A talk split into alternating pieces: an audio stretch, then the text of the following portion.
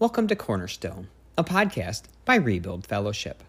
On today's episode, Pastor Chuck will continue the final message in his long Exodus series. This message is titled The Other Side To Sabbath or Not to Sabbath. It focuses on the importance of the Sabbath as we reach the other side. The text for this message can be found in Exodus chapter 16, verses 23 through 30. So if you have your Bibles, please turn them over there right now and let's join in with Pastor Chuck. Listen, I grew up um, South Central Virginia. Originally born, and raised in Maryland. Left there when I was about eight. And I grew up in South Central Virginia, right outside of Richmond. Was blessed to live uh, on land where my grandfather and other family members worked so hard to give. 30 um, something acres on one side uh, of the street, of the road, almost 10 acres on the other side of the road. The family worked hard for it. I was blessed to grow up in a time uh, where you really worked. You worked the ground. Uh, we had we had cows out there. We had chickens out there. We had pigs out there. Uh, we had the smokehouse where we smoked the meats. Uh, we had uh, the pig pen. We had uh, your lettuce and corn and cucumbers and tomatoes and squash and, and uh, uh, honeydew melon. You had potatoes and sweet potatoes. Um, you name it, we had it. You can literally, I would literally be able to go out uh, in the garden, pick me some fresh fruit, make my own fresh salad. Oh, I miss them days. I, I, I miss miss them days, as sweet as they are. And I know I got a little uh, uh, a suburban on me now, uh, but I miss those days. I miss those days where I could come home and uh, before I leave for school, I could I could take a steak out of the freezer and I could come home and give me some fresh tomatoes and fresh cucumbers and, and go in here and make it. And, and then every single every single weekend we come together and then was you would go to church. It was the day that was set aside for the Lord. Grandma made it clear. And our family and our family culture, she made it clear. Sunday was the day of the Lord. All we do, this is all we do, we rest and remember. We rejoice and reflect. But this day is consecrated unto the Lord. You don't go out in the field and do no work you don't go to your job, whatever it is back in those days, your job and responsibility was to get up in the morning, give God glory, go to church, come home, eat a good meal with your family, and then spend time with your family, reflecting on the beauty and gift that the Lord has provided in family in food and faith and all of these things that was the culture. Grandma said you don't you don't wash no clothes. You don't work out in the yard. All you do is spend time with the lord and with your family. Sunday was a day that we we we, we had thanksgiving and, and and thanks living and so what my grandmother said was law. Grandma, Grandma uh, uh, Dorothy, that mother, Dorothy May is my grandma. The grandma, grandmother said, uh, uh, uh, "Listen, you don't do nothing." And nobody, listen, here's the thing nobody better not try her.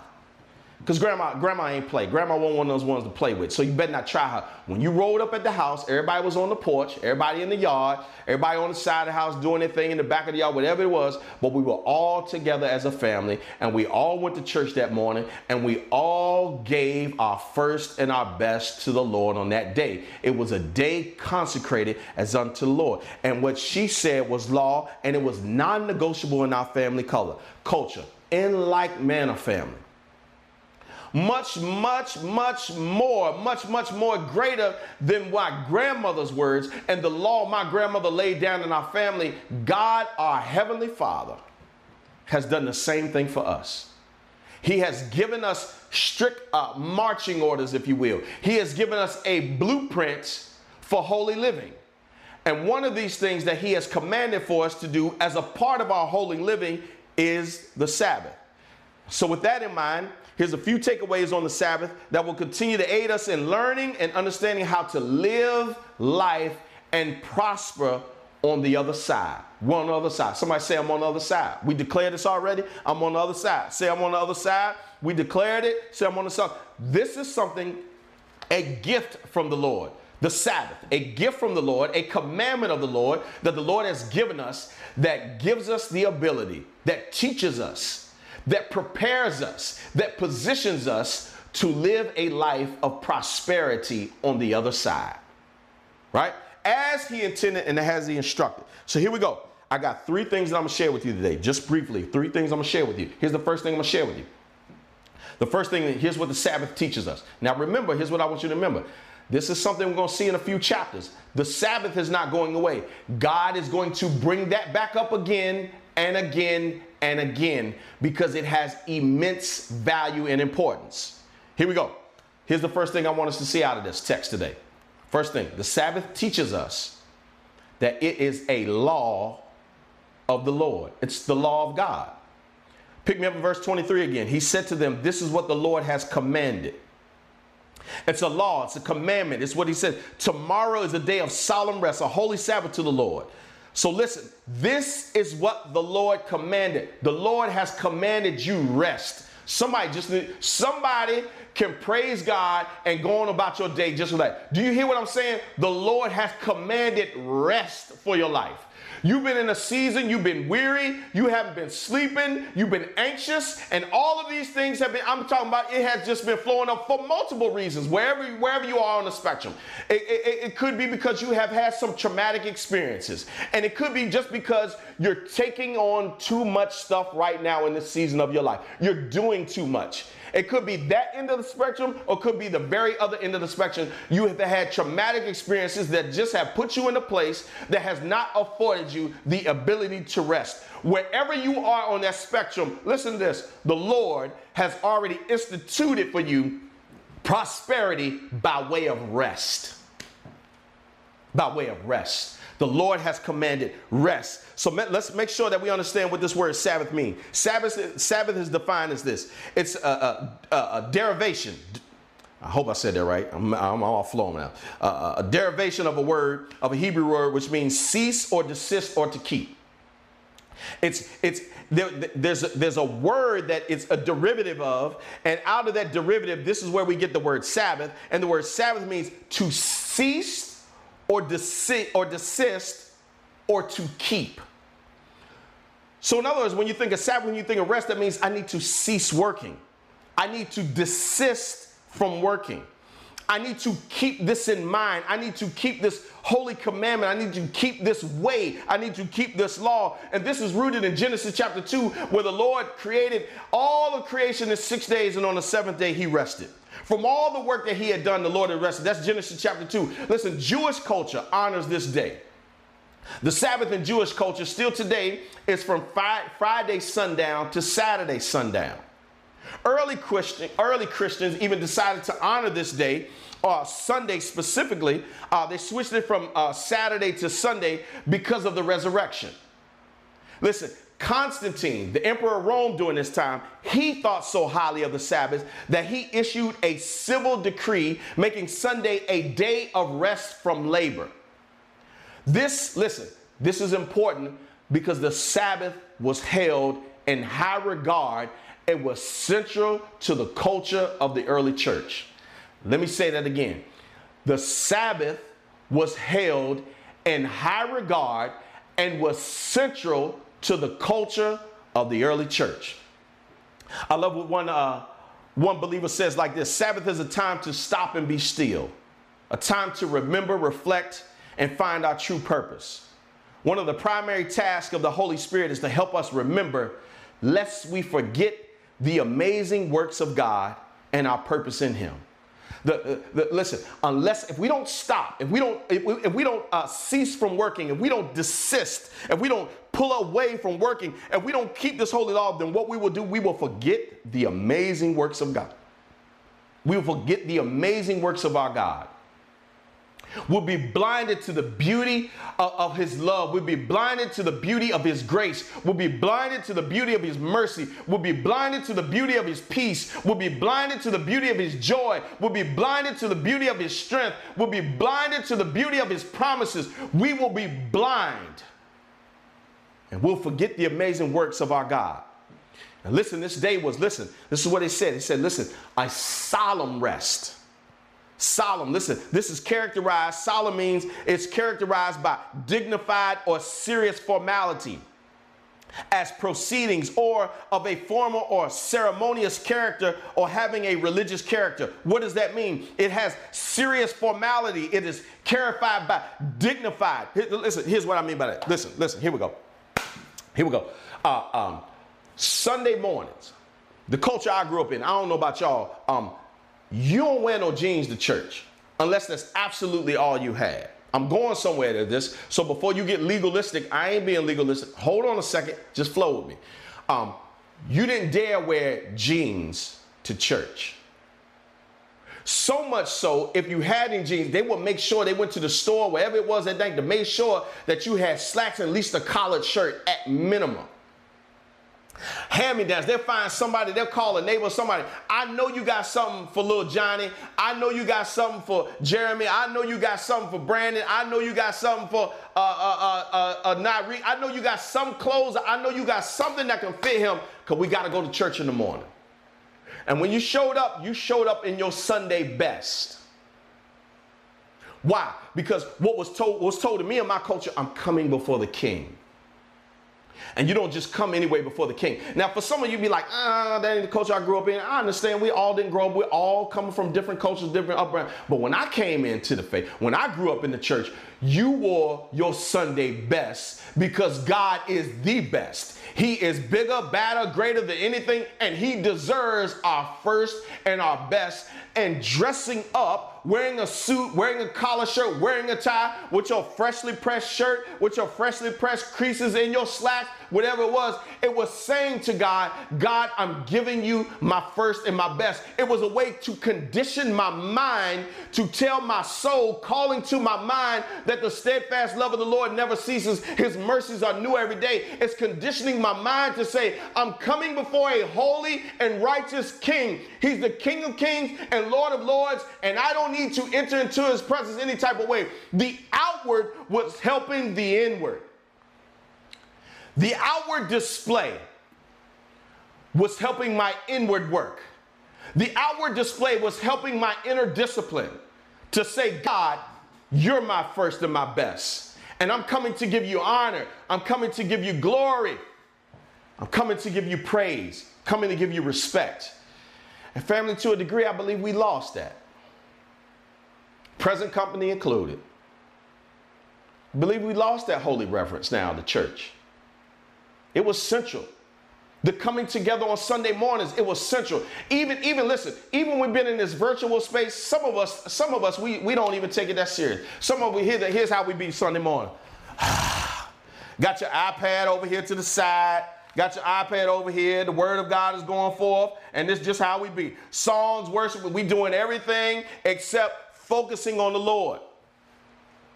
We get in these moments, uh, uh, prayer gatherings, prayer meetings. We do the same thing. We come. We don't have the proper window. We don't. We don't. We don't go to God with the holy reverence that we used to. And in like manner, what I'm trying to draw here, the Sabbath was considered holy.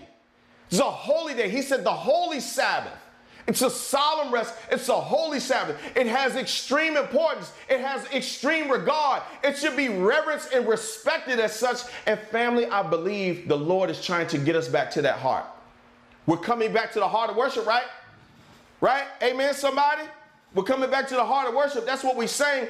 We've lost it for the Father. Listen, this I know, I know this was the Lord today. He's seeking such that will worship him in spirit and in truth. We may have the truth, but I believe we lost the spirit. I'll let, I'll let that work. Uh, we got the truth. We, we so theologically sound now. We got all this scripture. We got all these reasons. We got so much theology. We got so much theology. We process too much stuff out. We don't have the spirit behind it anymore. We're taking on a form of godliness, but denying the power. Come on, family. Let's grow together. Let's grow together. God is seeking a, a, a, body of believers that can, he, I believe he wants to do some miracle signs and wonders that they that believe, but we got to do it in spirit and in truth. We may have the truth, but we don't have the right spirit. We come Sunday morning, we don't even prepare right. I'm, I'm a victim of this too. I, I, I'm not a victim, I'm a trespasser of this. Not a victim, I'm a trespasser of this. He's looking for them to worship in spirit and truth. We don't regard it anymore as holy. We don't treat the Sabbath as holy. We don't come to church to remember and reflect. We come in dragging. We see coming together Sunday morning or Wednesday evening or whenever times we pray. We see it as drudgery. We don't see it as delight. I believe God wants to bring us to, back to the heart of worship because it's all about Jesus. It's not about us. As much as we make it out to be, it's not about us, family. It's not about us. And if we're be honest, for most of us, it's not all of us, this is one of the Ten Commandments we don't really feel guilty or upset about not keeping or honoring. And this is partly due because we often find our identity in our work. Our work typically communicates our worth. We are always on the go. We're always seeking the next thing. We're always trying to get to the next rung on the ladder of success or whatever it is. Moreover, because working, listen, working is the primary instrument that God uses to meet our physical needs, we quickly start trusting our work rather than God's work and his ability to take care of us now and also in the future. So we don't take a rest. We don't Sabbath because we think it all depends on us. We don't rest and remember that God did everything necessary to save us. And if He did everything necessary to save us, He has the power, He has the ability, He has the resources to do everything necessary to sustain our lives. But we make it all about us. We trust in ourselves more than we trust in God. If we really be honest. And this is why this is one of the commandments that we don't really feel guilty or upset about breaking. So, so where am I going with all of this information? Here it is. The overall gist of this is this. The Sabbath is a day that is supposed to be a day of solemn rest. A day, listen, solemn rest, a day that we hold ceremoniously. We hold in high regard. It is, it is a, it is a righteous ritual. It is, it is a holy rite. It's a holy commandment.